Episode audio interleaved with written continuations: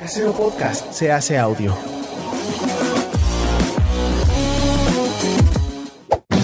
¡Chavos, banda! Este programa es patrocinado por ustedes mismos. Si quieren apoyar nuestro proyecto, lo pueden hacer por medio de Patreon en patreon.com diagonal herejes el podcast.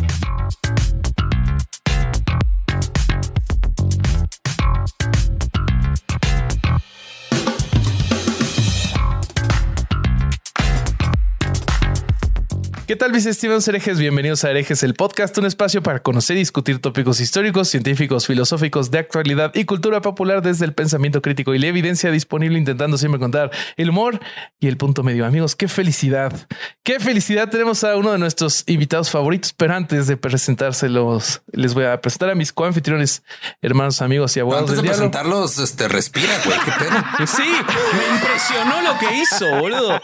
Lo hizo sin respirar. Esto es- quiero, No sé qué pasó. Le metió velocidad doble, no, no respiró, casi se muere. Est- Estoy haciendo mi, mi- mi mejor eh, justo imitación de pensando, vendedor de cobijas de la feria, güey. No mames, justo estaba pensando, quiero respirar este pendejo. La última parte, la del punto medio, fue un hilito de aire que le quedaba, boludo. Ay, cabrón, güey. No, Perdón, pinche José. José, güey, aguantaste la respiración es que mamalón. Hay que innovar, güey. Si lo digo igual, siempre me aburro. Hay que encontrar nuevas formas de hacer las cosas. Claro, pero Sí, el que pero se a ponen la uno. otra, a la otra encuentra una forma que no ponga en riesgo tu vida, güey. Todo morado. Este, Me ¿cómo estás, preocupa los que Alejandro? nos ponen en unos 50, boludo. No van a entender nada. Va a ser. ¿Cómo estás, Alejandro Vázquez Aspilicueta? Estoy feliz. Imagínate, mira. Eh, por un lado, eh, la- el concurso para ponerle nombre a nuestro amigo tuvo muchísimas Ah. respuestas. Se las agradezco a todos. Hubo como 100 sugerencias y elegí yo solo porque esto es una dictadura que a partir de ahora se llama, como en vez de Bond, James Bond, se llama Day Opus Day. Así que el nombre Ah, es ok. Opus Day. Eh, le decimos Opus y es una, es una expresión de deseos que alguna vez el Opus Day sea esto. Eh, así Oye, que yo, Opus yo tengo una llama. pregunta sobre Opus. Si se A ver. cae, si se cae y se vuelve a morir y, y- y renace, ¿vas a renombrarlo o ya si ves ese nombre para siempre? No, si se vuelve a desarmar como pasó el otro día, no lo nombro más, lo tiro a la basura porque estoy harto de volver a armarlo a Opus. Así que nunca más reconstruyo el Opus, es la última vez. Eh, pero además estoy muy contento porque el tema que vamos a hablar hoy, que lo sugirió el invitado cuando vino a, a Sin Libros, al fenecido Sin Libros, Sin Libros que tiene menos vida que Opus.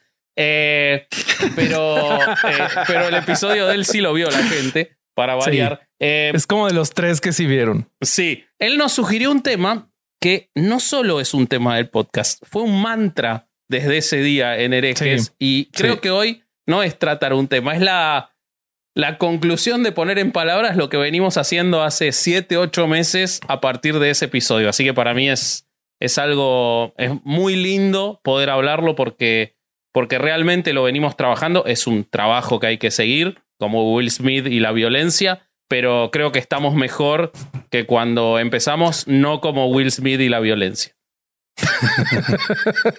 Muy bien, me da gusto. Te voy a presentar entonces a la trajinera de este Xochimilco llamado El Ex el Podcast, Alejandro No mames, de. No cabe, güey. No mames, es demasiado, güey. ¿Cómo estás, Corsario? Puta Yo me pondría arriba dar, del corsario a chupar, ¿eh? No, no me parece algo malo, la verdad. sí, yo creo que varios fans eh, ok. que harían Sí, sí, sí, exactamente lo mismo que, Sí, que sí, sí, dices. sí, sí. Ok. No, pues gracias, güey. Oye, este, muy contento, cabrón, igual que ustedes. Qué chingón Sí. que está aquí. No voy a decir el nombre, no me voy a pasar de Sí, porque Siempre- no siempre vayamos a revelar siempre. Nadie se lo no imagina. No, no, están- Nadie se lo imagina. Este, qué bueno que, Eh, que me das chance de revelar la sorpresa. sí, ¿Algo más, sí. Corsario, que quieras agregar? No, tú? pues ya, ya, ya estás agarrando la palabra, ya dale, güey. No, no, güey. No, sí. Bueno, te Los presento. fans. Los fans, los fans, Los fans están preguntándose por qué están peleándose mamá y papá. Sí, esas, esas cosas que hacen que en los comentarios digan, uy, ¿viste cómo se odian el Corsario y Sí, Bobby? sí, sí, sí, sí, sí, sí. Sí Sí, pasa, güey. sí pasa. Bueno, te presento entonces, querido Corsario, a uno de los integrantes de Leyendas Legendarias, el Dolop. Y de producciones sin contexto, Lolo Espinosa. ¿Cómo estás, Lolo? Yo feliz de volver. ¿Qué onda? Eso, nosotros también. Eso. En éxtasis absoluto. Este, No te conviene decir eso porque te voy a seguir escribiendo para invitarte de nuevo. O sea, vos no, no muestres mucho entusiasmo de, de venir a Oye, güey, de la vez pasada que estuve invitado a, a ahora ya conocí a dos de tres en persona. O sea, Sí. yo me he esforzado. Sí, ¿Sí? ¿Sabes Sí, sí, qué es sí, lo loco? Que vos lo conociste en persona, Bobby, antes que yo. Sí, Eso, sí, es cierto. eso es llamativo. Ah, es Eso cierto, sí es cierto. Sí, sí, sí, sí, sí. Y he Y es visto una más experiencia veces muy a- decepcionante. Depende. Si quieres calidad o cantidad. Ah, cantidad, no, no, olvídate. De, de eso depende todo. Este, pero bueno, ¿a qué, ¿de qué venimos a hablar, querido Vasco? Porque dijiste una, una introducción muy bonita, pero eh, yo creo que si alguien no leyó el título, no va a terminar de, de entender de qué se viene a hablar hoy. Bueno, para el público analfabeto, eh, hoy vamos a hablar sobre este escepticismo empático o tolerancia religiosa o como quieran decirle o ese lugar en el medio en el que a partir, como decía en la introducción, cuando Lolo vino a, a herejes, eh, nos contó una serie de cosas que ahora, ahora le vamos a pedir que, vuelva a contar de por qué de esta idea. Y, y nos empezamos a dar cuenta que en herejes no estábamos trabajando tanto en hacer la distinción y en dejar claro que nuestra batalla cultural y nuestro objetivo, además de hacer montañas de dinero con este podcast, Claro. eh, combatir a las instituciones religiosas y a lo que las instituciones religiosas generan y producen en, en la sociedad, pero no a las creencias. Eh. Y que entonces, al no hacer esa distinción, podíamos llegar a alienar justamente a quienes queríamos eh, que sean nuestros compañeros en este viaje. Y, y Lolo, cuando lo planteó en el episodio, eh, a mí por lo menos en lo particular, y creo que a los chicos también, nos hizo ver lo importante que era, no solo que, porque siento que sí lo teníamos claro para nosotros, pero no lo estábamos haciendo claro en el podcast.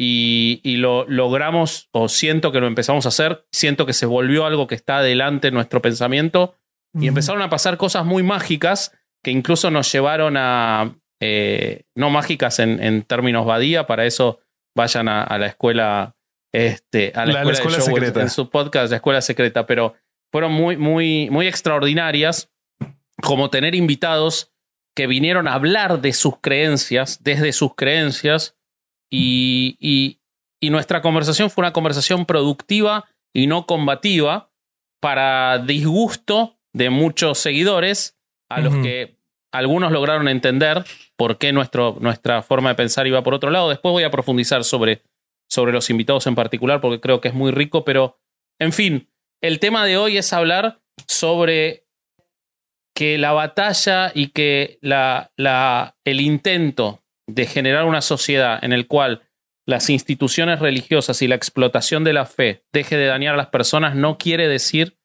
combatir las creencias de las personas. Y que esas dos cosas pueden, estar distin- pueden estar distinguidas y pueden convivir absolutamente y que las creencias de otro no son el objetivo a, a mirar cuando se trabaja en todo esto. Eh, no sé si lo expliqué bien, Lolo, porque fue una idea tuya, así que si no corregí. Sí, es, es que es, es curioso. Creo que ayuda más si lo ejemplificamos.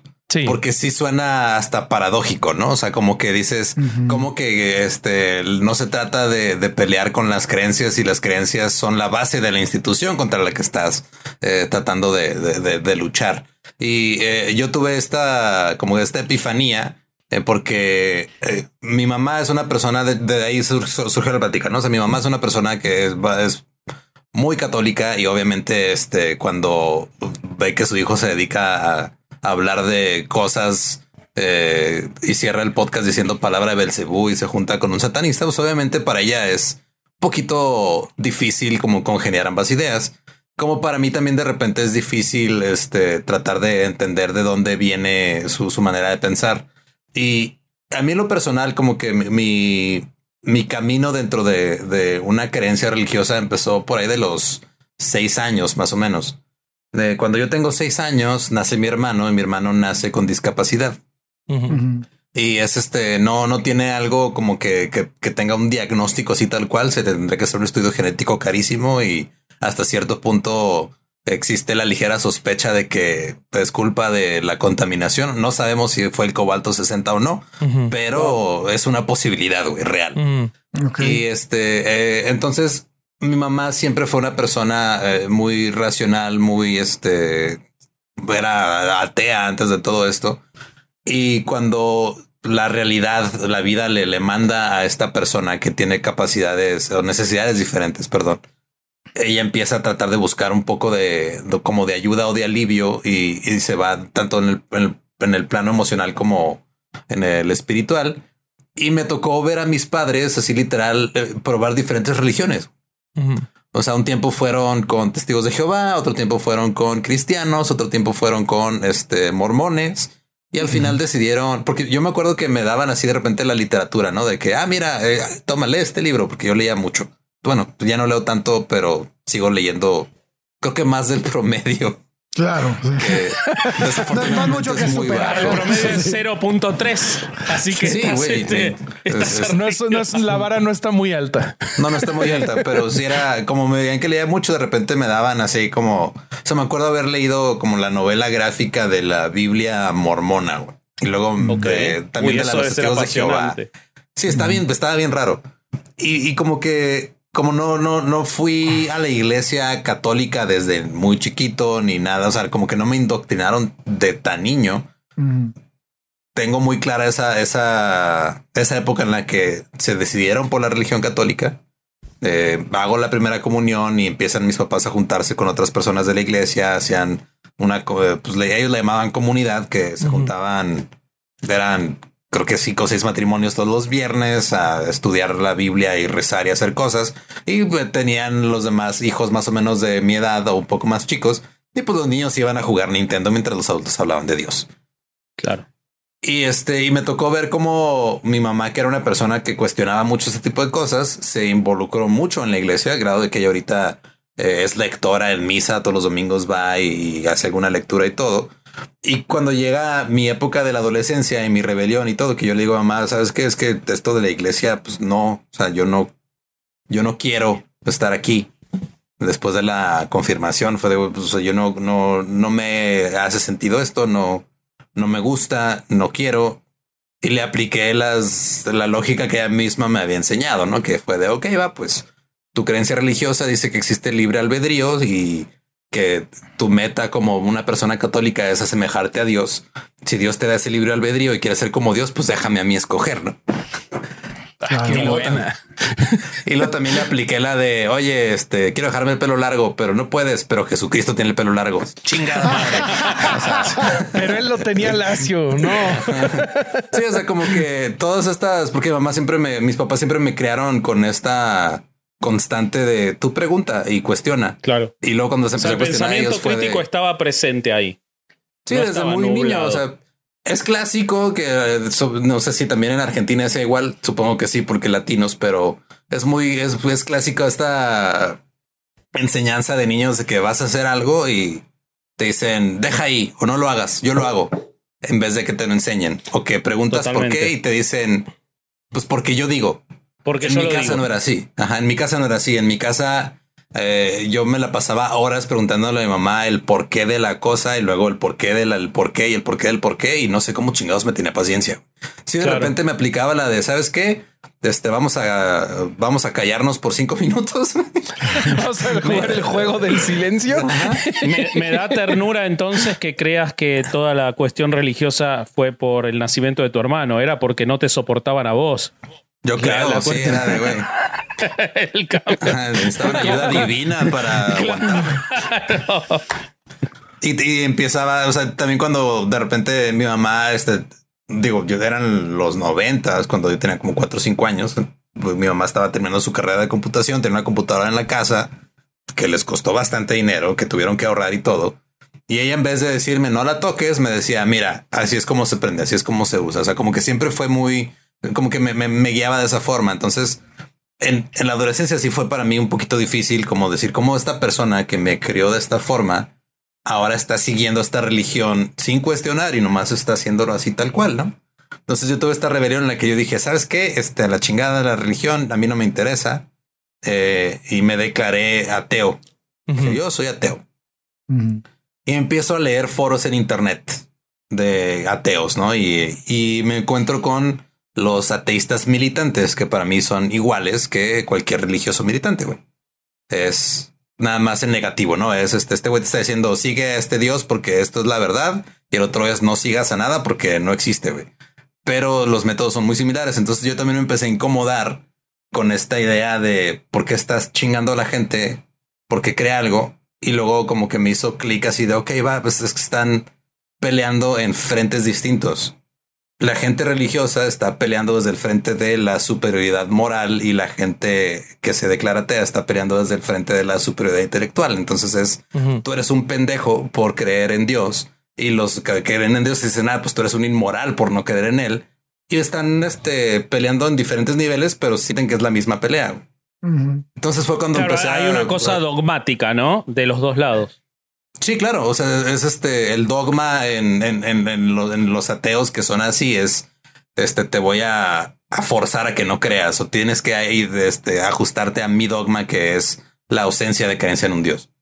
Entonces, cuando empecé como ya a, tratar de, conectar, o sea, como de, de, verlo desde afuera, no como de desconectarme un poquito emocionalmente de eh, hay Dios o no hay Dios, hay religión o no hay religión y empezar nada más a ver a mi mamá cómo se desenvolvía dentro de la misma iglesia, fue cuando me di cuenta de, ok, o sea, en realidad este, yo asumí que mi mamá nada más estaba siguiendo todas las creencias y haciendo todo lo que, le decían y para mí era difícil verlo porque es una mujer súper inteligente, racional, que por mucho tiempo sacó adelante este, a la casa, a mi papá, a mí, o sea, era ella fue el sustento de la casa por la básicamente la mitad del matrimonio, o sea, era como se me hacía muy curioso como me causaba conflicto el ver algo que podría verse como muy progre en esa época Mm. y al mismo tiempo que está yendo a misa donde le están diciendo que la mujer no tiene el mismo valor que un hombre, güey. Y ya fue cuando como que observando más esto me di cuenta de mi mamá sigue siendo la misma persona. Sí. O sea, dentro de la iglesia, dentro de ese entorno eh, religioso, ella sigue cuestionando eh, algunas cosas, ¿no? O sea, por ejemplo, todo lo que tiene que ver con la pedrastía, obviamente lo, lo aborrece. O sea, dice, güey, pues eso está mal. O sea, no, no, no lo defiende, como hay personas que llegan a defenderlo. Eh, cuando cuando hay otros temas como el, el- el- el aborto, por ejemplo, eh, mi mamá entiende que, o sea, pues es, es- es una realidad, es algo que pasa y que debe haber una opción segura. Claro. O sea, y yo digo, ah, cabrón, pues te estás cuestionando los, como la- lo que muchas personas consideran los pilares de, de la, de la religión o de la creencia, ¿no? De la institución. O este, con, con cuestiones que tengan... homoparental. Sí, exacto. O sea, o con, Mm. o, o con cuestiones de, de orientación sexual también. O sea, que eh, condenan a, a la gente de la comunidad LGBT más y mi mamá no. O sea, mi mamá es de, pues yo no estoy de acuerdo con eso. Yo conozco gente de la comunidad, no tengo ningún problema con ellos. O sea, y es y, y como lo, como yo logré eh, llegar a, a un punto medio en el entender de, ok, para mi mamá esta su creencia obviamente es importante y, y cree firmemente en la existencia de Dios y su camino a acercarse a Dios es a través de esta institución que es la iglesia, pero eso no quiere decir que esté de acuerdo 100% con todo lo que hacen y todo lo que dicen. Y fue cuando empecé como a, a darme cuenta de, ok, yo no puedo cuestionar su realidad tratando de imponerle la mía. Y como que al, al darme cuenta de eso también me fue abriendo eh, como en, en otras en, en otras partes de mi vida de es- esa misma no, no sé cómo decirle como esa misma puerta se abrió de darme cuenta de ok hueva por ejemplo en, en, en- en- para poner un ejemplo un poquito más banal y más relacionado a lo que hago no En- yo no creo en fantasmas Claro. Sí. si hace 10 años llegabas y me contabas güey es que vi un fantasma y te voy a decir no es que estás pendejo güey no existen los fantasmas O pero si tú llegas y me dices, Pues, oye, vi un fantasma, te voy a escuchar y te voy a, a, a preguntar, oye, o sea, ¿qué viste? ¿Qué sentiste? ¿Qué pasó? Porque eso es mucho más humano que nomás decirte, no, estás pendejo. O sea, tú pues, te tuviste una experiencia, o sea, sea real o no sea real el fantasma, tú tuviste una experiencia y esa experiencia es una realidad para ti. Y yo no tengo ningún derecho de venir a quitarte esa realidad y ese sentimiento que tuviste, no más porque yo no creo en lo mismo que tú. Y no puedo pendejearte por eso. O sea, eso es, es esa la esa es la. Eso fue la parte de la que me hizo clic y fue de güey. O sea, ponle, yo no creo en fantasmas, pero sí creo que esta persona tuvo una experiencia que tuvo una consecuencia emocional y es real esa consecuencia emocional haya sido cual haya sido la causa. Sí, desde el plano subjetivo vio un fantasma, no hay ninguna duda de que el que, que para él vio el fantasma, vio el fantasma y, y no hay, no hay este, no hay tutía en eso. Eh, pero, y, creo que respecto de, de, lo que vos haces, lo vuelve mucho más rico al producto. El hecho de que todos quienes somos espectadores de, de leyendas, por ejemplo, sabemos que vos no crees en eso, pero tú vos no vas a la confrontación de ese tipo de cosas, sino que vas a enriquecer la conversación con, con, la pregunta determinada o con lo que sea, y se nota genuino, y eso hace mucho más rico el producto, porque si no, sería un producto que en, tres episodios se agotaría, porque ya está, ya queda claro que uno cree y el otro no. No, es, no se trata de eso. ¿No? Me parece que eso lo hace mucho más rico todo, todo el trabajo.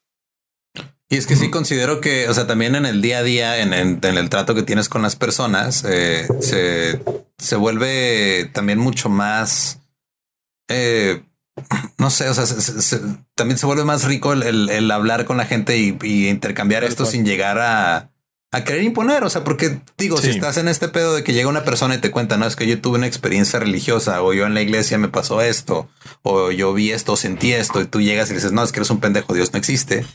Eh, esa persona lo único que va a hacer es se va a ir y jamás te va a volver a contar algo, güey. Pero va a seguir en su camino dentro de su dogma. Sí. Y tú no ganaste nada.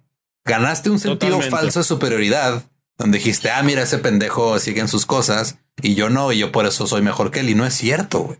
Eh, bueno, mira, justo eh, Ale se tuvo que ir. después este, volverá, esperemos, y si no, seguiremos acá nosotros.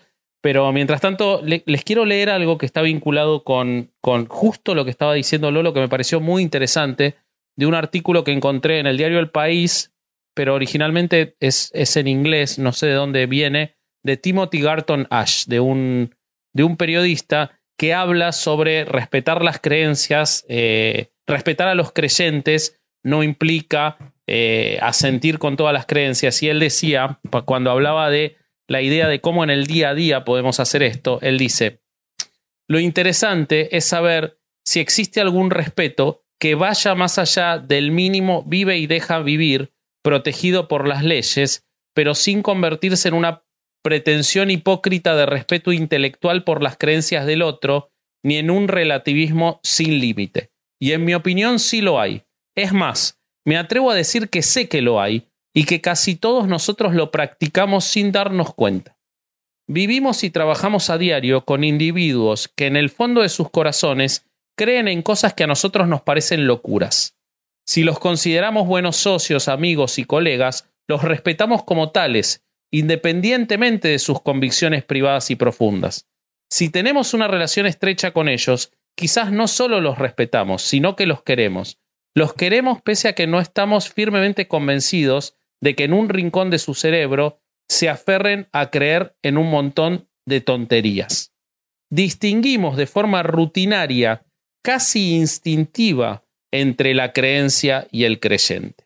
Y eso me pareció súper interesante porque a veces... Sí, pero voy a ser honesto, me causa un poquito de ruido que se haya referido a tonterías cuando está tratando de hacer ese punto.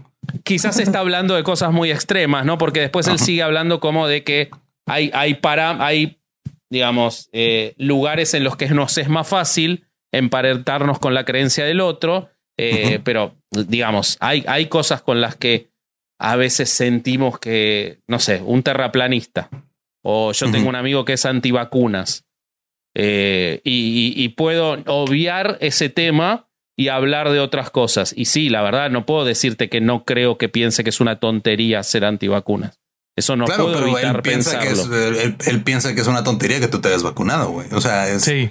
Están ah, por supuesto, totalmente. Están partiendo del lado, o sea, del, mismo lado, pero, Perdón, de la misma Totalmente. distancia del y él, punto, está pero de haciendo, él lados. está haciendo exactamente lo mismo conmigo. Ah, totalmente que sí. Y está buenísimo que los dos estamos haciendo lo mismo. Él también piensa que es una tontería. Sí, sí, pero Sí. me parece que, que creer que es una tontería no, no, no se aplica a todo, pero no creo que sea discordante con lo que estamos hablando. Porque me parece que la diferencia es hacerle sentir al otro que es una tontería, ¿no? Creo que ahí estaría lo, lo, lo, lo jodido del asunto, ¿no? Sí, o sea, creo que el, el juicio propio no lo puedes evitar. O sea, tu cabeza lo va a hacer independientemente de lo que tú le vayas a, a querer comunicar a otra persona y cómo la quieres hacer sentir sobre lo que piensa o si mejor vas a evitar por completo esa conversación, ¿no? Sí, y muchas veces se nos olvida que este podemos vivir en desacuerdo, güey. O sea, no, Sí. no Total. pasa nada. Pasa todo el tiempo, ¿no? Y, Ajá, y- o sea- y no nos hace menos inteligentes ni, ni, sí. Sí, Eh, es yo- como tú eres fan del Chelsea, yo soy fan del Arsenal y pues está bien, güey, no pasa nada. Todos claramente tú eres todos peor persona, bien, pero güey. seguimos Sí. siendo amigos. Oye, lo que yo te quería preguntar era eh, a ti, o sea, en este paso que, que tuviste por diferentes eh, partes del cristianismo y acompañando a tu familia en este viaje por ellos encontrar como esta mm, este, este lugar que les acomodara eh, espiritualmente. ¿Tuviste algún momento que, que, tuvieras la creencia muy arraigada? Que o, era más este el acompañamiento. Porque esto, esto lo pregunto porque a mí sí me pasó que, que en este viaje hacia el escepticismo tuve bastantes años que era bastante creyente del catolicismo. Y lo que me pasó después es que cuando de repente me di cuenta de que estaba convencido de que todo lo que me habían enseñado y lo que creí tanto tiempo, pues que era desde mi nuevo punto de vista, no era cierto.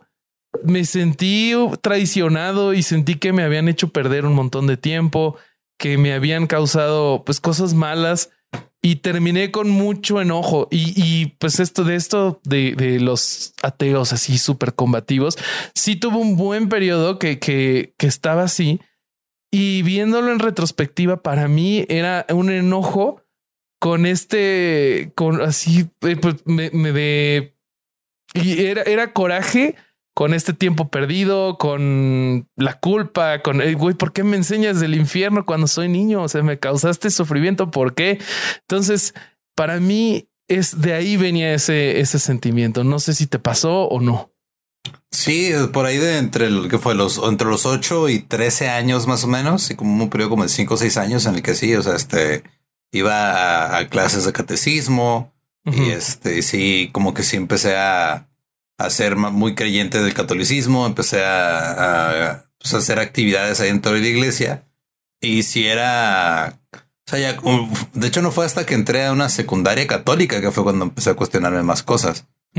Porque fue como el estar ya de conviviendo de cerca con eh, con monjas y con la- o sea ya teniendo eh, este pedo más porque lo que te enseñan por ser niño y por asumir que porque eres niño eres pendejo es este que pues ellos tienen la razón en todo y que y que es infalible y y luego te vas dando cuenta que no güey o sea no nadie es infalible y dice, y empiezas a cuestionar. Yo empecé a cuestionar desde ahí. Entonces, eh, el- siento que el enojo fue más por el, el que sentí que hayan subestimado mi, mi intelecto, no? O sea, como que fue de güey, o sea, puedo entender cosas si me las explicas. Sí.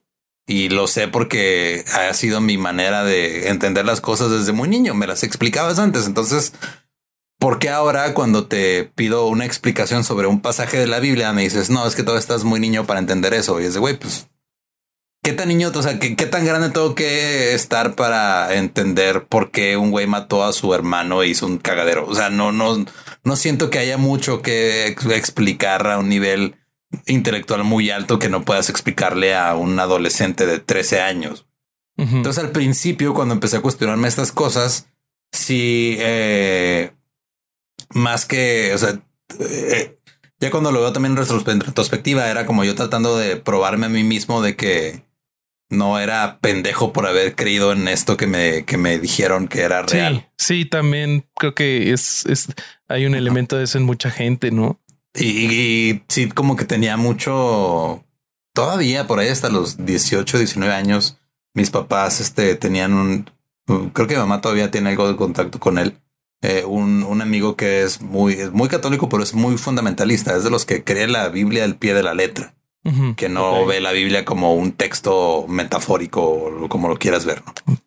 Y, y sí, una vez tuve una conversación con él y yo sí estaba en modo de, a ver, o sea, la Biblia dice esta cosa, güey, literal, esta, esta madre que dice, no sé, o sea, alguna pendejada, ¿no? Así que dices, güey, esto es indefensible. Las hijas de Lot, por decirte. Ándale, algo así, ¿no? O sea, esto no, no hay manera que lo puedas defender y lo defendió. Y fue de verga, ok, o sea, sí lo puedes defender y... Y eh, como que ahí se me vino abajo la ilusión de respetar al adulto nomás porque es adulto. como que ahí se, o sea, como que eso, eso abrió, eso, eso, ese pedo que empezó como un cuestionamiento religioso abrió puerta a algo completamente diferente que fue de, ah, cabrón, yo creí que los adultos, ajá, Más sí, que religioso fue humano, claro. Exacto.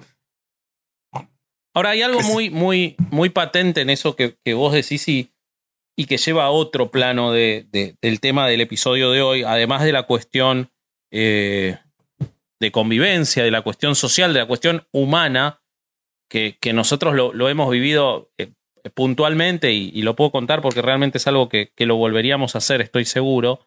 Cuando hubo tres episodios, vino Alexis de Anda eh, y nos habló sobre todas sus convicciones acerca de eh, los rituales eh, chamánicos. Y puso a hacer ayahuasca por Zoom y todo, ¿no? Estuvo cabrón. No, casi. No, pero, pero, este, pero estuvimos cerca. No, no, no. pero, pero si me paga el pasaje, yo capaz iba a hacer eh, a fumar sapo o lo que sea. Sí, sí, pero tuvimos a, a, Sam, Sam eh, eh, que vino y nos habló sobre. Eh, gran plot twist, este, gran, gran plot twist. ¿Cómo, ¿Cómo, lo disfrutaste cuando te escribí? Sentía tus risas en el. pero, Yo en ese no estuve, pero sentí, sentí cómo les cambió la cara cuando. Y, pero no sabes que realmente no. Sabes que mi único pensamiento fue otra vez va a pasar lo de Alexis de Anda. O sea, porque. De eso, esa es la cara que les vi. Con Alexis nos costó eh, y tuvimos que hacer el ejercicio, pero ya habíamos tenido el episodio en el que habíamos charlado de esto. Y, realmente dijimos, no le invitamos a hablar de esto, son sus creencias, tiene no solo todo el derecho, toda la legitimación para tener sus creencias. Yo no soy nadie para confrontar sus creencias, no le voy a hacer un bien a nadie confrontando las creencias de ella y diciéndole estás mal y además soy un maleducado. Pero en ese episodio tuve que hacer todo ese pensamiento. Con Sam Butler, eh, un episodio hermoso. Eh, el pensamiento fue, ya van a venir los mensajes. Y claro que vinieron los mensajes en cantidades, pero no fue sobre el asunto. Ya el asunto estaba tan trabajado que ya fue, bueno, él, él, él o su familia cree esto y él cree determinadas cosas de la Biblia y está buenísimo porque hace más rica la charla y yo aprendo de él. Y el otro día vino Piro Pendaz eh, y el, el, el, líder de Ritmo Peligroso eh, que es, es, está, es un convencido de la existencia de un arquitecto, de un creador, y ya fue, ya ni siquiera lo pensamos. Ya cuando me di cuenta de que llevábamos media hora en la que él nos estaba hablando de eso, eh, eh, me di cuenta cómo los tres lo habíamos procesado. Eso es de la parte humana. Pero creo que hay una parte práctica también y que uno tarda años, yo tengo 40 y llevo 25 confrontando con creyentes hasta que empecé a hacer el podcast, 23 ponele, eh, y la realidad es que las veces que vos logras que un creyente cambie de opinión porque vos le digas que está equivocado es igual a cero. No, no va a pasar. Desde el punto de vista práctico no sirve para nada porque se activan un montón de mecanismos de defensa en los cuales la persona se está defendiendo, o sea, su creencia es lo que la constituye en parte como persona. Vos lo estás atacando a él cuando estás atacando su, identidad. Exactamente. Y tú estás usando tu identidad, que es yo no soy creyente, para atacar la suya. Y eso es lo que pasa. O sea, eso es cuando, eh, cuando entendí eso fue cuando me di cuenta de verga. O sea, ha sido, he sido bien culero con mi mamá, güey. O sea, por, por estar, digo, todavía de Mm, repente sí. tenemos ciertos roces y ciertas cosas, pero, pero ya aprendimos a vivir cada quien respetando lo suyo. O sea, ella le molesta que de repente traiga este playeras con una imagen de Satanás, pero pues no me vas, o sea, no, no me va a negar la entrada a su casa por ello. O sea, Mm, Claro. en- Entonces es como que aprendimos a, a- a vivir y a respetarnos y ella sabe que este, pues yo no me voy a meter a la iglesia y yo sé que no la voy a sacar de la iglesia, pero de todos modos podemos seguir conviviendo y seguir pasándola bien y todo y, y, Y, no queriéndose y seguir Exacto, siendo o sea, familia. No, no cambia el, ajá, o sea, porque en sí, o sea, si me pongo a pensar en, en lo que me ha hecho, digo, porque si hay cosas que luego eh, imponen las instituciones religiosas que pues son lamentables, ¿no? O sea, que Sí, ahora, vamos a hablar de, de esa paradoja que en realidad no existe, ¿no? Que, que planteabas vos al principio, pero. pero Sí, o sea, eh, a- y ahora lo- esas ahora imposiciones así no, o sea, así que digas, a mí me impuso algo, pues me iba a imponer cosas, este, estuviera en la religión o no, porque yo era un niño y e- ella era la adulta que, que se tenía que encargar de que se tenía que encargar de que yo siguiera vivo porque si no la meten a la cárcel, güey. O sea, es, Claro. es un si lo haya, que lo haya hecho de la mano de un dogma o no, y es ya es decisión de ella. Sí, yo ahora Y ya- tengo a mi hijo enojado conmigo de nueve años porque lo, le dije que va a participar en las Olimpiadas Matemáticas del colegio y está enojadísimo porque decidí por él. O sea que imponer, imponemos todo el tiempo. Claro. y, yo sí intento ser un poco más cuidadoso ahora eh, que digo, yo tengo una, una niña de 11 años. O sea, una hija de... on- Sigo, tengo una niña de 11 años, suena como pedo Luis de Llano, ¿no? O sea, es mi Sí, hija. sí, sí. Es, no es una niña random ahí que me encontré. O sea, es mi hija. tiene No 11 la años. tienes como propiedad. Es este. Exacto, ajá, es tu es- sangre, pues. Y si haces toda esta aclaración que hiciste, sonás como Maciel. Así que sigamos adelante.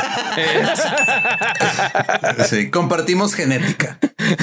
Eh, y, y sí soy como cuidadoso en, en eso. O sea, como en esas, digo, una vez escuché, no tiene mucho que ver con la religión y las creencias, pero una vez escuché a, a Jerry Seinfeld en el programa de Comedians in Cars Getting Coffee decirle algo, no me acuerdo qué comediante, pero lo dijo Seinfeld de van a traumarse por algo. O sea, hagas lo que Sí. hagas. es real. Se van a traumar y te van a resentir por algo. Y ya cuando acepté eso fue de, ok, güey, va. Ah, por algo en algún momento vamos a tener algún, algún problema. Es normal, es parte de la crianza, es parte de crecer. Pero no quiero que crezca con las mismas ilusiones con las que crecí yo o con las mismas este, eh, falsedades con las que creí yo. Pero la manera en la que lo manejo no es desde la religión. O sea, es si lo destilamos a su como a su punto es el eh, a mí me dijeron que los adultos tenían todas las respuestas y me dijeron que las tenían todas porque Dios se las dijo. Y en realidad es así, o sea, vale madre quien les haya dado las respuestas o no. Ahí el, el, el fundamento es los adultos tienen todas las respuestas. Eso es falso. Lo sé porque yo soy un adulto, no sé ni verga. Y Dios no me dijo nada. y nadie me ha, dicho, me ha dicho nada. Y yo ahorita, yo lo que le intento transmitir a mi hija es que cuando llega y me dice algo, yo no aplico la que luego aplican los papás un poquito más a la antigua, de, ah, es que es esto porque yo digo, no, o sea, mira, ¿sabes qué? La verdad no sé cuál es la respuesta. Pero ¿qué te parece si juntos tratamos de descifrarlo? Claro. Para también, que, o sea, para que ella se acostumbre a la idea de que yo no tengo todas las respuestas. Y no tengo por qué hacerle creer a ella que las tengo todas. Independientemente de si son respuestas divinas o terrenales o lo que sea, güey, es este, ¿cómo le hago yo para que eh, si, en, eh, si ella en algún momento, digo, no está bautizada, no le hemos forzado ninguna religión de ningún tipo, ni su mamá ni yo, estamos, digo, ella vive con su mamá y su abuela tiene algunas creencias paganas, pero al mismo tiempo va a la iglesia de repente, o sea, es de esas mezclas muy mexicanas de... Este me echaron mal de ojo, entonces vamos a la iglesia. O sea, cosas así, ¿no? Claro. Sí. Entonces es este de, ok, va, pues ella tiene sus creencias y de repente ella me habla de las creencias que tiene su abuela y es de, ah, ok, pues son las creencias de ella y a lo mejor a ti no te parecen lógicas, pero para ella son reales. Entonces, pues respeta mínimo el sentimiento que está teniendo ella. Y eventualmente tal vez este me va a reclamar a mí de, eh, güey, te la pasaste de gira y no tuvimos tantos fines de semana juntos y va a ser válido también. Pero mínimo no quiero que sea la misma experiencia que yo tuve de, de eh, tener esta... Subestimar tu intelecto. Sí, o sea, de, que me vendan esta idea de el, el, adulto es el que sabe todo y tú tienes que hacerle caso porque tú no eres adulto. Porque además lo, yo, yo trato de hacer un trabajo similar. Eh, eh, es difícil y el, el, porque yo lo digo es lo primero que nos sale porque nos criaron así, pero uno, uno lo, logra eliminar con, con, con, a fuerza de... Creo que lo, empiezas a sustentar con razones, ¿no? O sea, porque yo lo digo es, se transforma en él. Lo digo por esto, no es porque yo lo digo que que hacer caso, es lo digo porque puede pasar esto o va a pasar esta otra cosa, pero ya no es este, nada más le estás diciendo es por esto, no es, güey, hay esta, esta razón, esta otra alternativa, esta cosa que puede pasar, esta consecuencia si no se hace y por eso te lo estoy diciendo. Pero no quiero que, que nada más te quedes con el porque yo lo dije ya es ley. Sí. Porque lo rico de anular eso es que anulás la idea del dogma. Y el dogma es lo que sustenta la religión. Entonces, si vos anulás en la persona la idea del dogma, la idea de esto es así porque es así, vos te estás ahorrando un paso en el después decir, bueno, vamos a discutir de religiones, porque cualquier religión te exige la aceptación de los dogmas. Y si vos considerás ya desde chico el dogma como algo inválido, como el, dogma como principio, el esto es así porque es así, eh, es mucho menos probable que uno entre en una religión. Eh, puede pasar, puede pasar, porque obviamente hay determinadas situaciones en las que hay, las personas no somos una, una, corriente continua de pensamiento, ¿no? Elegimos para determinadas cosas. Yo, de hecho, el otro día se, se cayó Opus y yo estuve convencido de que no me funcionó el micrófono durante dos horas porque se había roto Opus, ¿no? Hasta que lo arreglé Opus. O sea, no, no, nadie, y yo me dedico a hablar estupideces sobre pensamiento crítico dos veces por semana, y aún así hay un lugar de mi cerebro que me dice, no te cambies de asiento cuando estás viendo a Vélez en el estadio porque nos van a hacer un gol. O sea, eh, yo, ayer que me subí a hacer mis primeros cinco minutos me, puse un par de amuletos.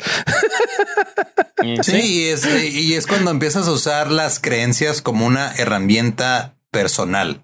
Claro. O sea, pues cuando separas, es ahí donde viene la separación de la institución y de la creencia con el creyente, güey, que es lo que iba. O sea, si eso a ti te mantiene, si, si, si te dio, si lo usaste como placebo o te, si te funcionó como amuleto, ese amuleto para subirte a hacer tus cinco minutos y te fue chido y con eso te sentiste tranquilo, bien, güey, qué padre.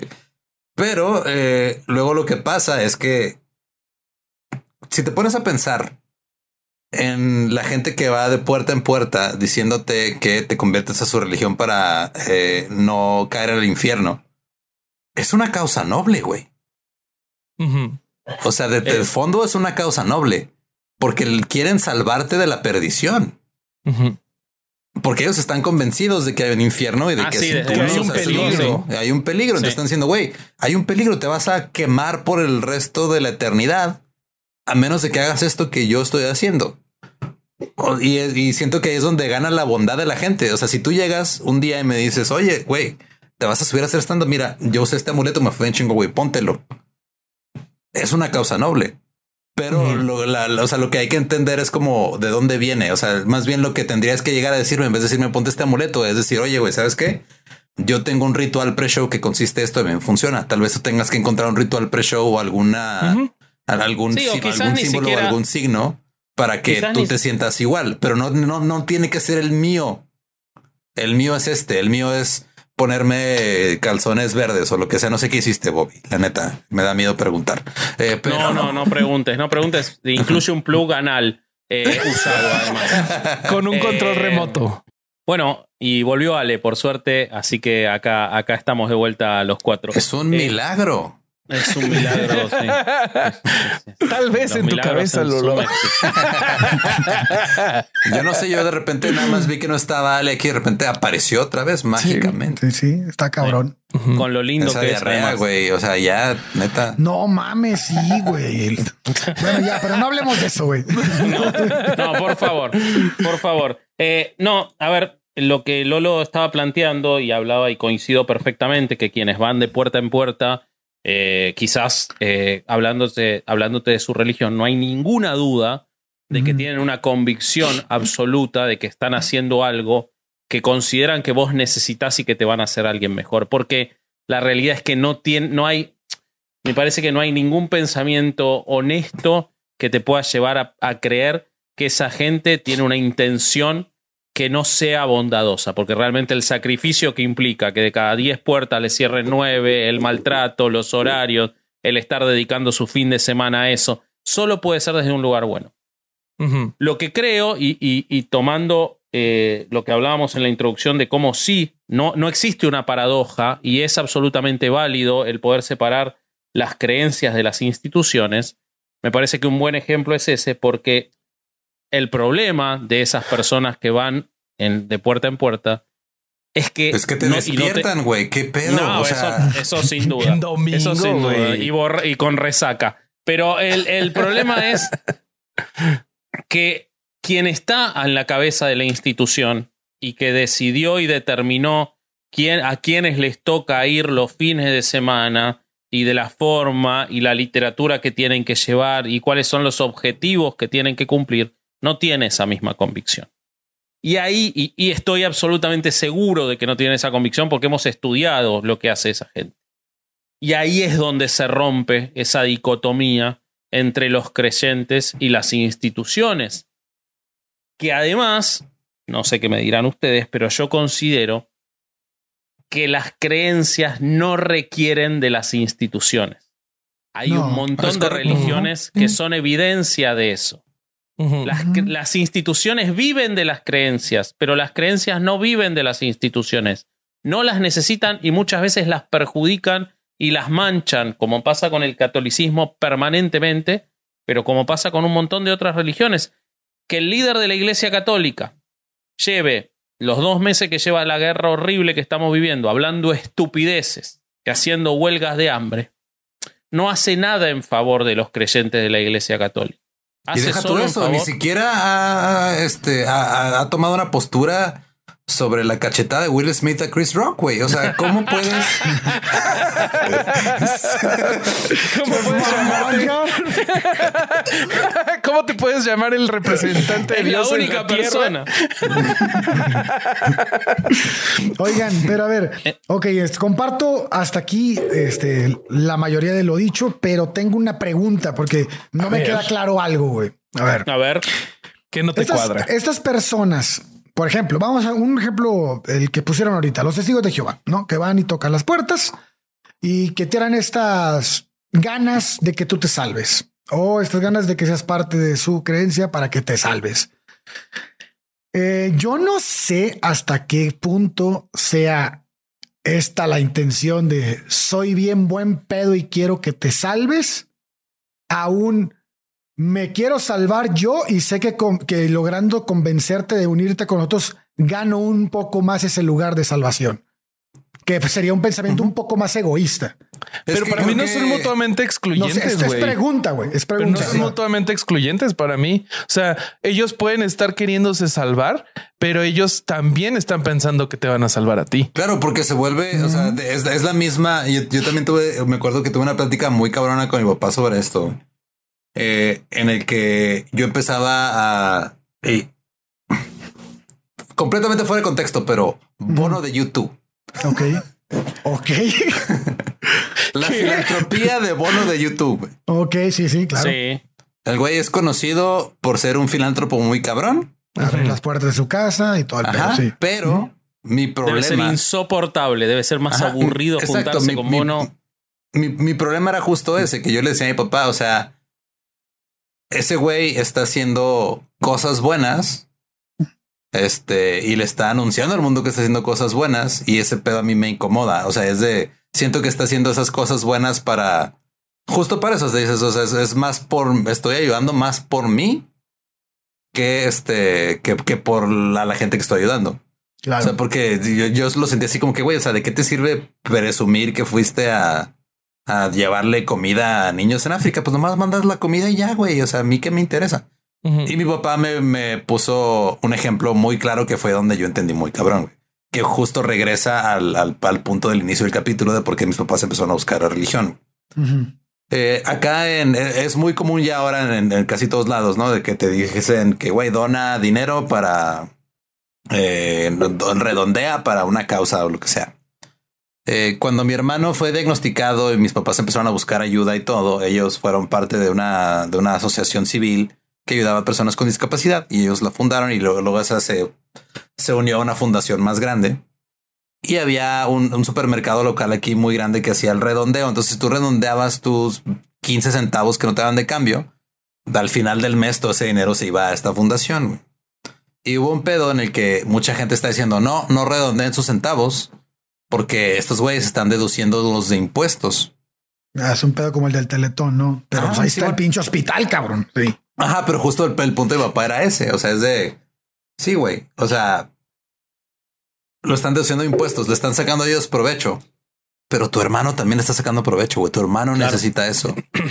y me dice, sí, güey. O sea, Bono a lo mejor te caen los huevos porque se la pasa faroleando que ayuda a gente. Mame y mame, ajá. Pero él está ayudando gente, güey. O sea, esa gente sí. te está recibiendo algo físico. Entonces es igual, o sea, a lo mejor suena paradójico, pero es lo que dice Bobby de que, güey, o sea, no puedes, puedes tener ambas.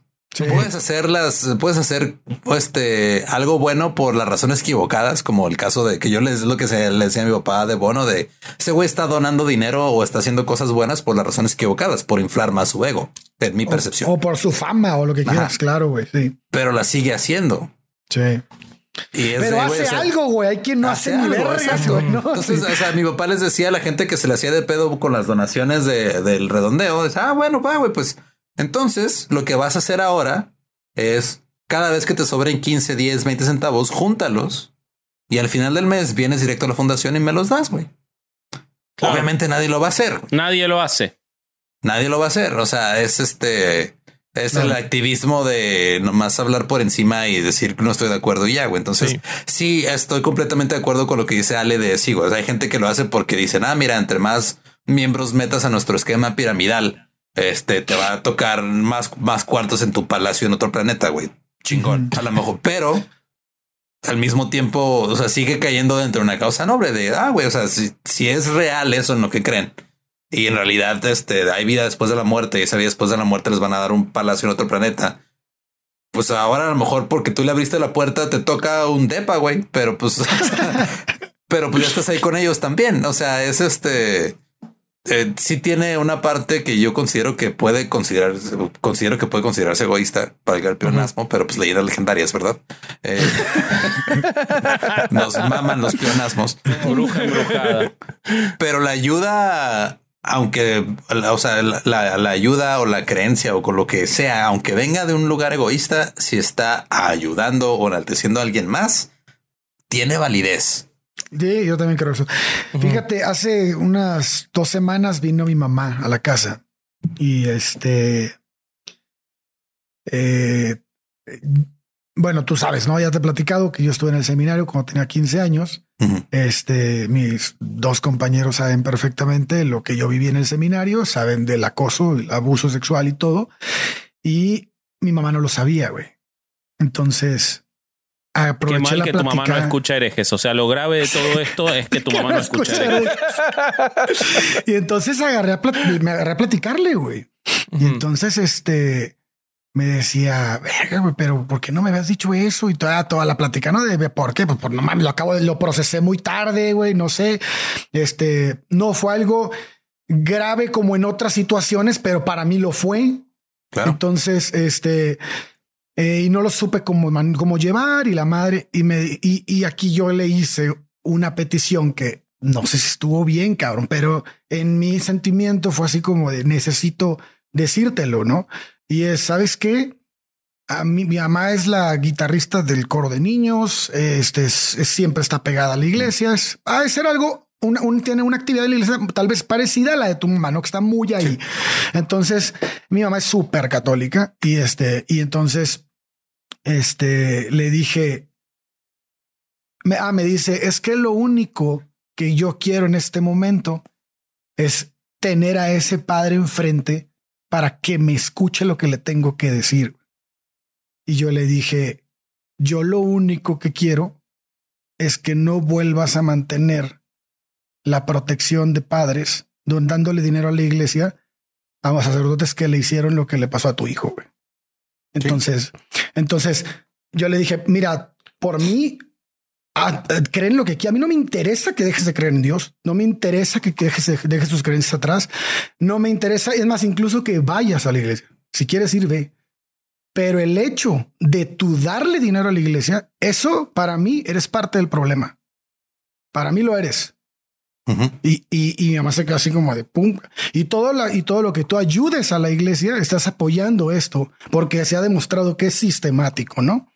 Esto, es, esto, esto no es un hecho este, aislado de que un padre es un pasado de lanza. No, no, no. Esto es sistemático y está demostrado. Entonces, eh, esa fue, eso fue lo que yo dije en mi desesperación, güey, en mi de puta madre, güey. No es como cuando te agarra madrazos un güey y tu carnal es su mejor amigo, güey. Dices, ¿por qué, cabrón? O sea, ¿por qué, por, porque, porque eres amigo ese güey, cabrón? ¿no? Pues porque picha la pena, güey. O sea, entonces, pues sí, realmente algo, algún beneficio te debe de dar. Pero, pero Ale, yo creo que mientras me parece que es, es un ejemplo crudo, digamos, eh, porque obviamente vos viviste algo muy fuerte en, primera persona, sobre todo cuando el cura dejó de responder tus cartas.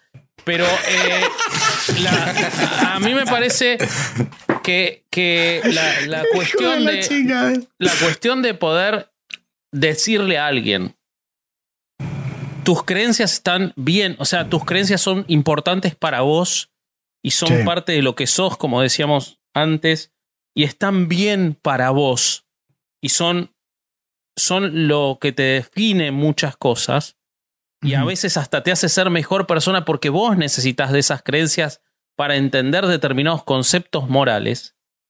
Y no necesitas darle dinero a la institución que tomó esas creencias y que con eso hizo un montón de cosas que no tienen que ver con las creencias, como cuando hablamos de los legionarios de Cristo, que, perdón, del Opus Dei, que no habla prácticamente de, dogmas religiosos y habla solo de cuestiones mundanas de, organización eh, social, digamos.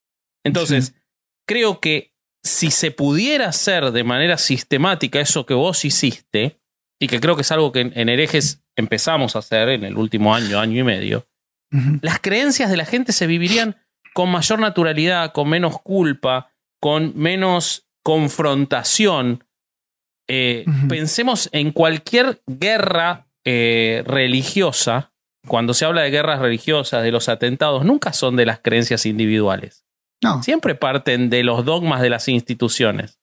Entonces volvemos a, a que nosotros, nuestro trabajo no es, no solo no es combatir las creencias, es defenderlas, logrando que la gente haga la distinción de que no necesita de un tipo que se esté valiendo de esas creencias para ejercer un poder absolutamente humano y que nada tiene de, divino sobre las personas que tienen esas creencias. Pero tiempo, porque eh, hay, hay instituciones que sí han logrado establecer creencias que ya se hacen un puente desde la fe hacia la institución y como ejemplo les puedo nombrar la teología de la prosperidad, que es tú te acercas a Dios por medio de darle dinero a la iglesia. Entonces, sí existen creencias dentro de la gente de que ellos, una de sus responsabilidades como creyentes es darle dinero a la iglesia. Entonces, en este caso, si esa es parte de las creencias, puede ser que sí sea responsabilidad de uno intentando evitar un, mal mayor, intentar separar esa creencia o intentarle ayudar a esos creyentes. Pero, ¿no te parece que esa gente ya viene con una creencia y se le y el que aprovecha esas creencias le agrega la de y además tenés que poner dinero? Pues es que cuando, cuando uno entra a algún sistema de creencias, pues, o sea, tú, tú naces sin ninguna creencia, pues eres, eres un, un, este, un lienzo en blanco. Y, y tu educación. Argentino, ¿eh? Te di que soy blanco, pero no mames. O sea. no, no, entendí tu chiste vasco. no, no, porque entró, fue mejor el de Lolo. que ahora que lo veo con, y con la remera blanca y todo, es el logo del Mundial nuevo, Lolo. Este, no sé si.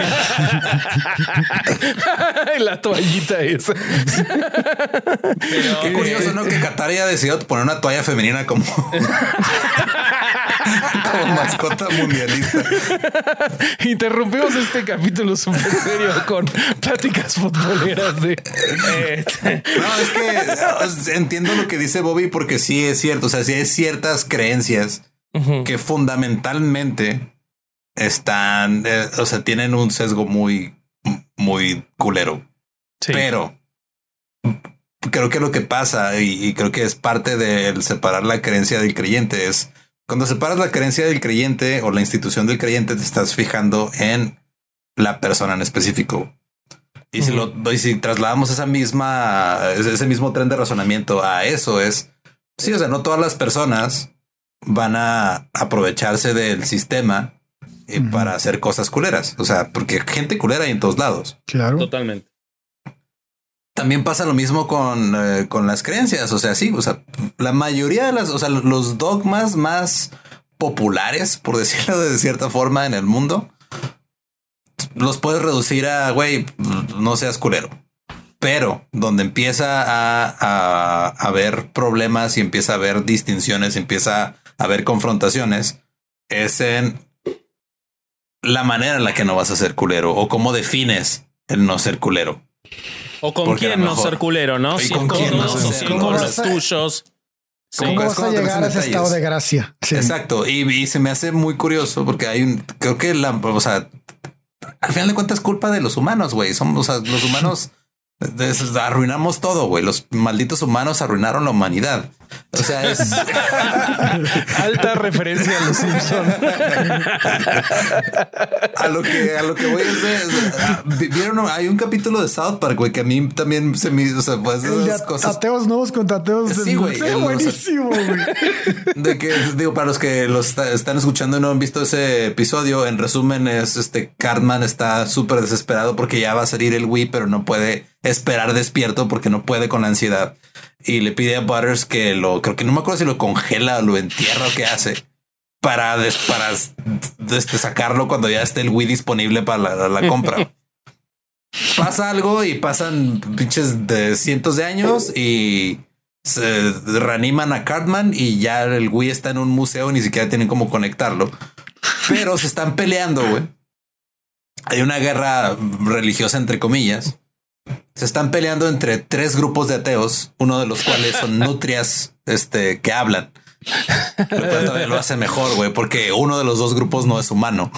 Sí, claro. Y se están peleando porque no saben cómo verga referirse eh, a la a una asociación de ¿Cómo nos vamos a llamar? Pues somos ateos. Ah, no, pero es que tú quieres que nos llamemos ateos bla. No, yo quiero que nos llamemos ateos, este, chalala. Y se están peleando por el puto nombre, güey. O sea, es de siempre vamos a encontrar sí algo cómo hacer diferencia. Sí. Cómo, pues, ajá, y, es este parte de lo que nos hace humanos y parte de lo que nos manda la chingada. Entonces, si nos ponemos a desmenuzar así tal cual todo, pues vamos a terminar aquí en otro episodio de seis horas. Pero bueno. Claro, güey, claro. Y, y, además, y además, este, el punto de que el, el, que, el que te llames o el que quieras combatir, como dice, o, no combatir, sino argumentar en contra de una, de la institución, es bastante válido y creo que es bastante loable también, güey, porque es decir, a ver, güey, este pedo está haciendo esto, y esta es la forma de manipular y esta es la forma de, pues, y, vemos casos, no, ni siquiera instituciones grandes, el mismo Ricardo Ponce, vemos a, casos así particulares, no secta, comportamiento sectario. Y, esto creo que sí es bueno hacerlo, güey. Lo, lo que, lo que yo hablaba en el parque hace poquito con una, con la mamá de una amiga de Diego, es que decía, es que yo soy muy creyente, güey. Y le dije, es que ese no es el pedo. O sea, tú puedes ser creyente, güey, pero tienes que estar como eh, bueno, no tienes, pero lo mejor sería estar documentado de qué es en lo que crees y qué está pasando con la institución en la que crees, güey. ¿Qué está haciendo? Creo que eso es responsabilidad de cada, de cada uno. Ahora, Exacto, como Bobby siendo fan del Chelsea, que está consciente de que los jugadores que han comprado han sido con dinero de sangre, Bobby. De sangre y muerte. Sí, sí, sí, sí. Y los del Arsenal que tienen tienen como ídolo un técnico francés que ahora quiere hacer el mundial cada dos años, ¿no? Digamos todo, quiere Sí. arruinar, el, quiere matar el fútbol. Gracias por enfocarte en eso y no por el hecho de que también antes el Arsenal tenía un socio ruso, güey. Gracias No, por. no, bien, no, me ¿No tienes preocupa más socios otro. árabes? Si vamos a mirar la plata del fútbol, no miremos más fútbol, muchachos. Sí, Si esa- eso es peor que las instituciones religiosas. Sí. Hay Pero una sí es cierto, es que sí suspensión. es cierto. O sea, es, es el. Y es algo que yo respeto mucho de, de, de cómo vive su religión. Mi mamá, o sea, ella está documentada, está consciente de todo lo que pasa, bueno y malo dentro de la institución a la que pertenece. Y eso me hace como, o sea, es, es lo que me, me tranquiliza. Digo, ok, va, o sea, si en mi infancia ella era completamente anti, bueno, no anti religión, pero simplemente no, no congeniaba con eso. Y ahora lo hace, pero sigue siendo la misma persona, sigue teniendo el mismo razonamiento y el mismo pensamiento crítico para tomar sus decisiones dentro de su entorno que ahora involucra religión. Bien, qué bueno.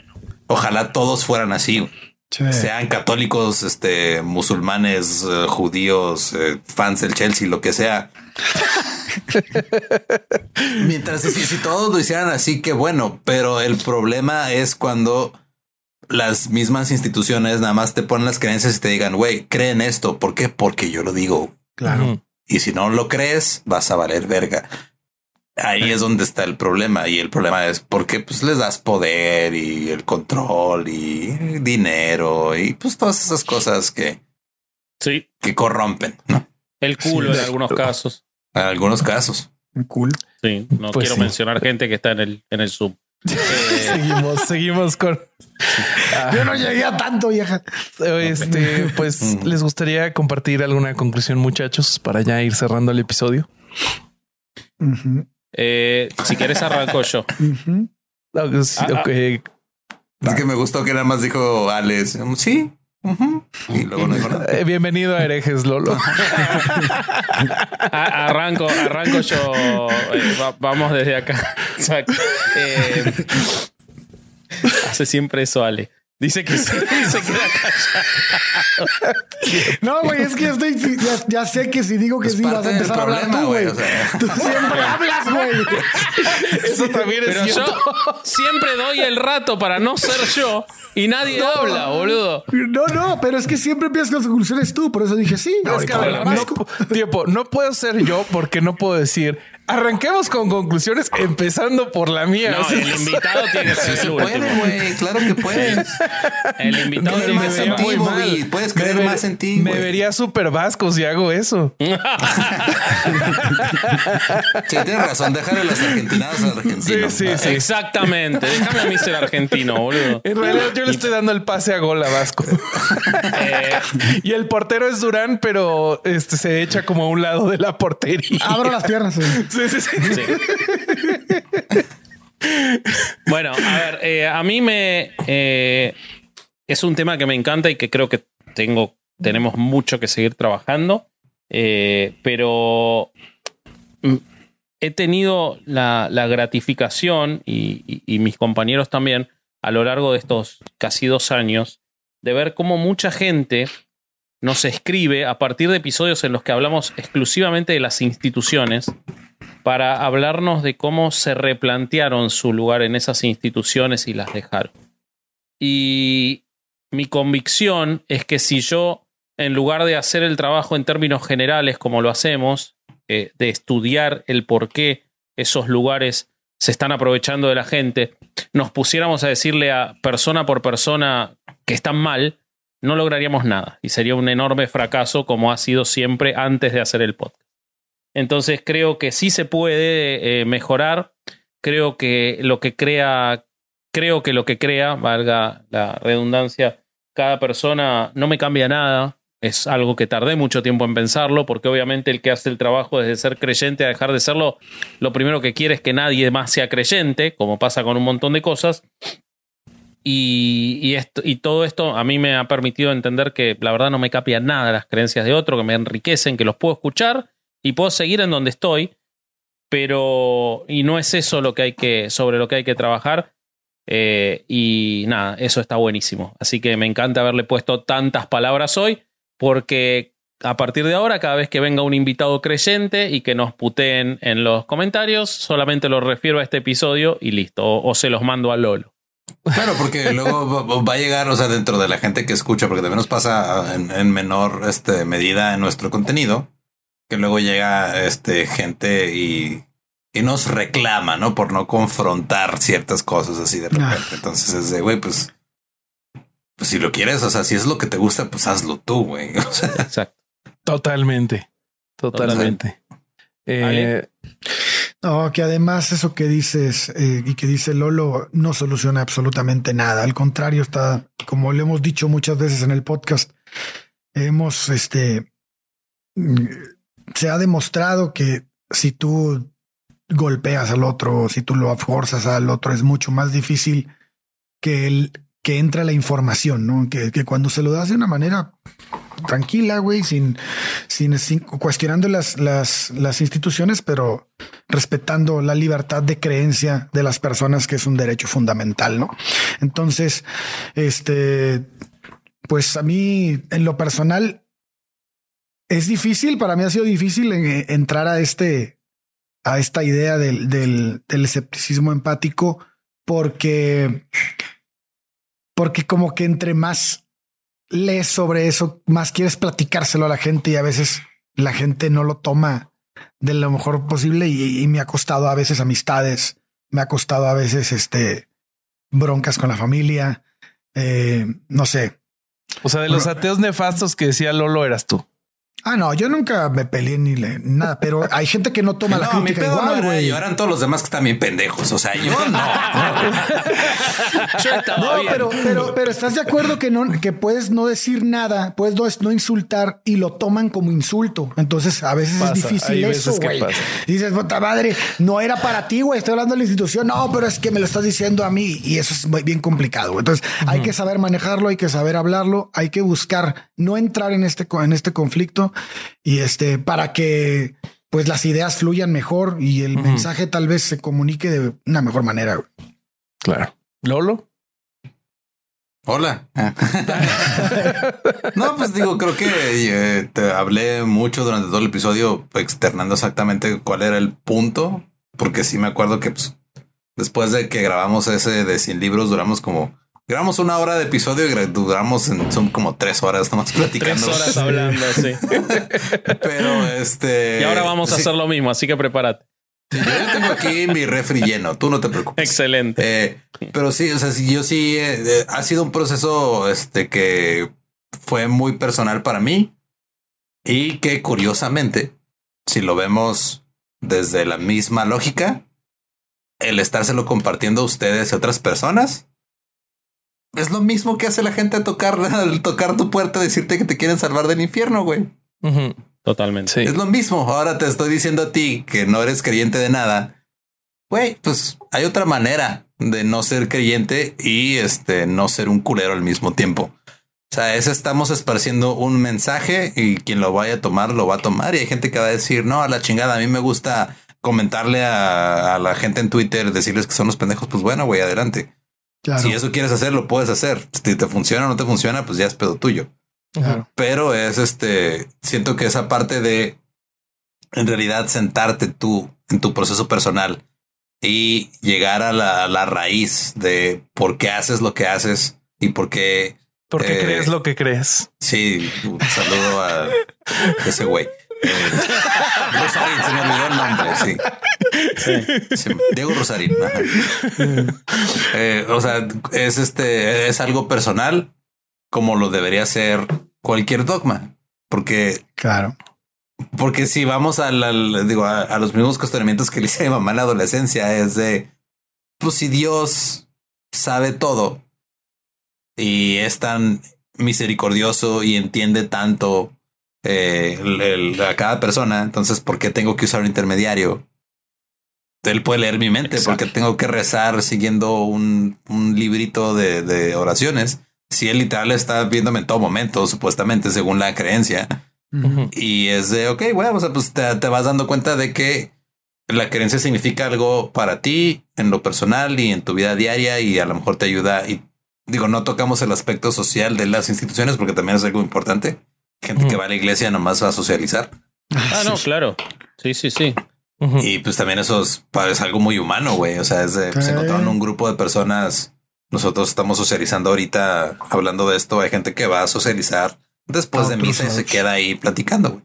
Claro. Sí, ahí ya es entrar en un tema mucho más complejo porque es ver que la iglesia tomó ese lugar de sociabilización y entonces no, quizás no te queda más remedio, ¿no? Pero ya, ya es como mucho más complejo de, es para otro episodio, ¿no? ¿Por qué, la iglesia toma ese lugar predominante? Ya sabemos cuándo vamos a volver. ¿En qué?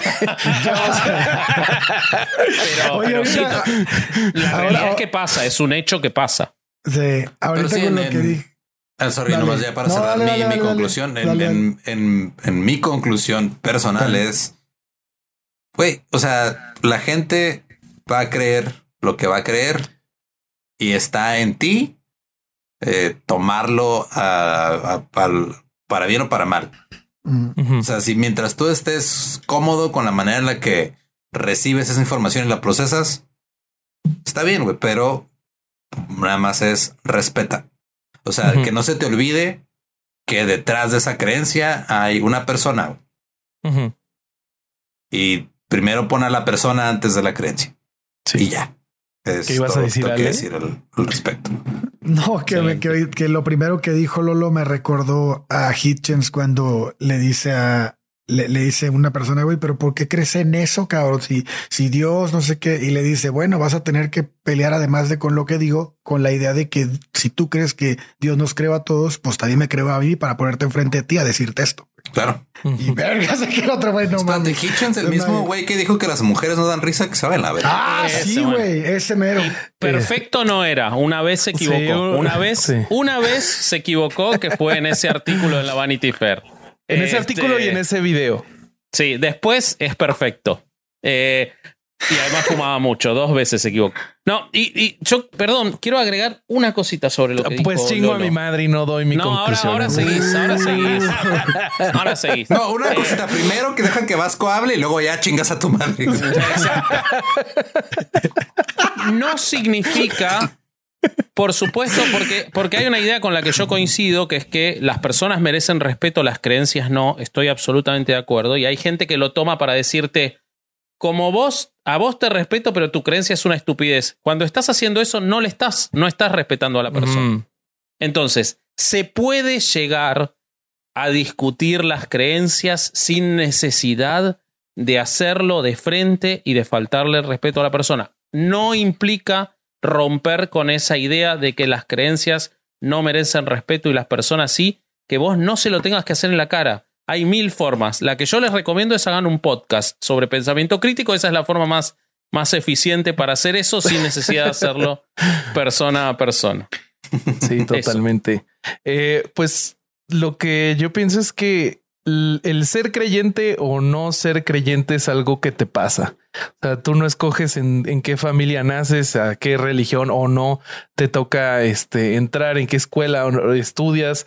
Es algo que te pasa y ser creyente o no serlo no te hace ni mejor ni peor persona. Y creo que a todos nos serviría asumir en cualquier tipo de conversación eh, sobre creencias asumir que la otra persona está haciendo lo mejor que puede con lo que tiene y que la gran, gran mayoría está intentando hacer el bien. Eh, como, como lo expusimos, lo expuso Lolo con el brillante ejemplo de los testigos de Jehová despertándote en domingo. Ellos, desde su punto de vista, te quieren hacer el bien. Eh, y pues lo que también creo es que con lo que estamos diciendo, no, no estamos sugiriendo que se cierre el diálogo, sino lo contrario. Eh, hacerlo desde un lugar respetuoso y, pero también desde un lugar del, del consentimiento, ¿no? No, porque ponerte a hablar así de creencias, si, si las otras personas ni ganas tienen, pues no, no lleva a nada nunca. Sí, y también este no asumir que el tener un diálogo sobre este tipo de cosas va a terminar con alguien ganando o perdiendo. Totalmente. Exacto. No, se trata de ganar o, perder. Muchas veces se trata de aprender o, simplemente de platicar, que, el, objetivo sea la plática misma. Y, entre pues menos y entre más insultos utilices para total, tratar de llegar a tu punto es que has leído mucho menos. Tienes que leer más, ¿no? Los argumentos se llegan, los insultos llegan cuando los argumentos se van. Y después vienen los Totalmente. golpes de Will Smith, ¿no? Sí. Después de todo eso. Pero es que él es un vehículo de amor vasco. Dios lo puso ahí. Eso es lo que no entendemos. Dios lo puso ahí, el Dios de él. Eh, y de Denzel Washington, que lo, lo felicitó. Eh, bueno, ven- Qué bonito capítulo, vendamos- amigos. Vendamos, Bobby. de- de- si antes, alguien- antes de vender, yo quiero hacer un agradecimiento a este a Ross de las Brujas Blasfemas que me mandó esta gorra. Vean nomás. Es, es un eh, este Bafomet conejo. Vean nomás. Me encanta. Ah, Y este, ella, si quieren una playera con esta ilustración, ella las vende. Búsquenla en Brujas Blasfemas, tiene su podcast, está muy chido. Nos invitaron. Ahí, ahí búsquenlas. Y ahora sí, a vender lo nuestro. Sí, y perdón, ya que agradecimos, eh, yo le agradezco a Sam5, que es el que le puso nombre a Opus Dei. Y no lo había dicho. Ah, buenísimo. Así que Ah, gracias. Ah, o sea, dijiste el nombre y no le habías agradecido. Bueno, lo dejé para el final. Así escucha todo el episodio. Ay, claro, claro. Fue planeado desde el principio. Siempre.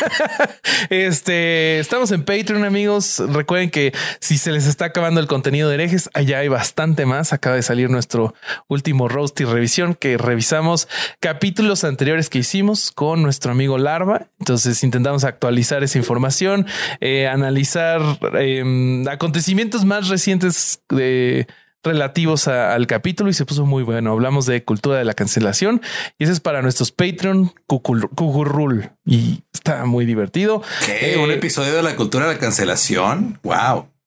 Qué originales, ¿verdad? Pero no es, no es uno, No, so- son dos. no solo eso, es la revisión Es la de un episodio de cultura de la cancelación.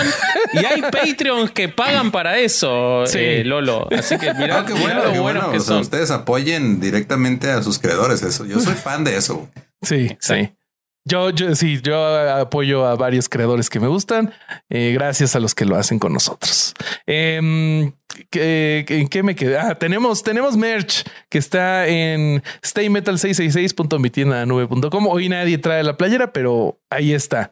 Oye, Este- yo la usé cuando fui a Querétaro. Ahí. Sí. por favor, Sí, eh. sí, sí, sí, hay, hay varias fotos. fotos de Mendicuti. creo que. Borre la usó en Zacatecas también, no sé dónde me dijo. Borre No la fue en usó. No, no fue en No, ¿en dónde Zacatecas, fue? pero ¿En sí la usó en otro lado. Sí, ¿eh? Hay Sí. un clip de que hicieron de una gira y Borre está con, con la playera de Sí. Sí, sí. Entonces, si usted se quiere ver como Borre o como Lolo, este, compre la playera de las playeras de herejes. Eh, y estamos vendiendo algo más ahorita o ya no. Eh, sí, que los miércoles hacemos herejes en vivo, QA, que invitamos Eso. gente a, a charlar con nosotros y a conversar de, diversos temas. eh, y alguna vez lo vamos a traer a Lolo. Eh, y este. Y. Deja de amenazarme así, güey. O sea, ¿cuál es la necesidad? y nada más, no sé, me parece que no tenemos Eh, nada más. Lolo, ¿algún proyecto que te gustaría anunciar? Eh, novedades de leyendas, producciones sin contexto. Eh, pues estén atentos, estamos empezando la gira de Los Hijos de Mothman. Esta gira no es de stand-up, es completamente nuevo, es este leyendas legendarias en vivo. Uf. Cada ciudad va a tener un show diferente. Entonces, Uy. Ay, güey. si van a una ciudad y luego van a otra que les queda cerca, van a ver dos shows diferentes, eh, no completamente, pero sí como en un 75%. Entonces, Wow. el- el- eh, cada ciudad va a tener un show especial y no se van a grabar como contenido. Entonces, si no lo viste ahí, pues ya no lo viste, te chingaste. Eh, estén pendientes a esas fechas y este, y pues nomás eso. Escuchen todos los 16 contenidos en los que estoy involucrado. Eh, estoy por lanzar uno, uno de música y ya después ¿En lo serio? en mis redes. Y nosotros tenemos un coanfitrión que nos promete y nos promete su podcast de música y todavía no, este, Sale, sale el miércoles que entra, güey. Este miércoles Ah, al mira. otro. Mira, Bueno, yo entonces- llevo un año y medio planeando el mío, entonces no, no, no lo juzguemos. entonces están iguales. Sí. Este, buenísimo. Y redes sociales por si algún raro no te sigue. Ah, que me sigan los raros, no hay pedo. Eh, arroba ningún Eduardo en todos lados. Eso, buenísimo. Nosotros, amigos, ¿cómo estamos en redes A sociales? nosotros solo nos siguen raros, eh, por suerte, porque si no, no nos seguiría nadie. Eh, yo soy vasco.hereje, el corsario es bobby.hereje y vos sos corsario.hereje. Eh, sí, Y así. estamos en todos lados como Herejes el Podcast y en Facebook el grupo de herejes podescuchas en el que hay conversaciones muy De interesantes. repente se aparece un reptiliano ahí en los comentarios y Sí, Son bien raros esos güeyes. ¿eh? Sí. Bueno, pues ya está. Entonces, este fue otro domingo de no ir a misa y escuchar herejes el podcast. Put it far and wide away from harder times. I'm wide awake. I'm looking out to see the art of life is right in front of me. Inside your smiling face, I can't believe it. So Y como resumen, más o menos para que no, no entres tan No en entres seco. tan en seco, Simón. eh, le pregunté a Lolo sobre eh, si, si él tuvo alguna etapa como de, de más creyente, porque Estuvo en el a mí- seminario, no le importa que entrar en seco a él, ¿eh? no se preocupen por eso. Qué idiota, dime, güey. No mames. Ay, bueno, sobre Mira, yo, yo también lo pensé, pero tengo autocontrol. It is Ryan here, and I have a question for you. What do you do when you win? Like, are you a fist pumper? A woohooer, a hand clapper, a high fiver. I kind of like the high five, but if you want to hone in on those winning moves, check out Chumba Casino. At chumbacasino.com, choose from hundreds of social casino style games for your chance to redeem serious cash prizes. There are new game releases weekly, plus free daily bonuses. So don't wait. Start having the most fun ever at chumbacasino.com. No purchase necessary. VGW Group. Void were prohibited by law. See terms and conditions. 18 plus. ¿Estás listo para convertir tus mejores ideas en un negocio en línea exitoso? Te presentamos Shopify. Tal vez no lo sabías, pero nuestro podcast More Than Mamis es un negocio y lo empezamos por supuesto para desahogarnos y hablar sobre la maternidad, no para convertirnos en expertas de ventas y del e-commerce. Así que sí, necesitábamos ayuda para vender nuestro merch y poner en marcha nuestra tienda. ¿Y cómo suena con Shopify? Llegó otra venta. Shopify es la plataforma de comercio que está revolucionando millones de negocios en todo el mundo. Ya seas un emprendedor desde tu casa o desde donde sea, Shopify es la única herramienta que necesitas para iniciar, administrar y hacer crecer tu negocio sin dificultades. Con Shopify puedo gestionar pedidos, envíos y pagos desde cualquier lugar, brindándote toda la información y estadísticas de tus ventas al detalle. Regístrate para un periodo de prueba con tan solo un dólar al mes en shopify.com barra sonoro, todo en minúsculas. Ve a shopify.com barra sonoro para llevar tu negocio al siguiente nivel. Shopify.com barra sonoro.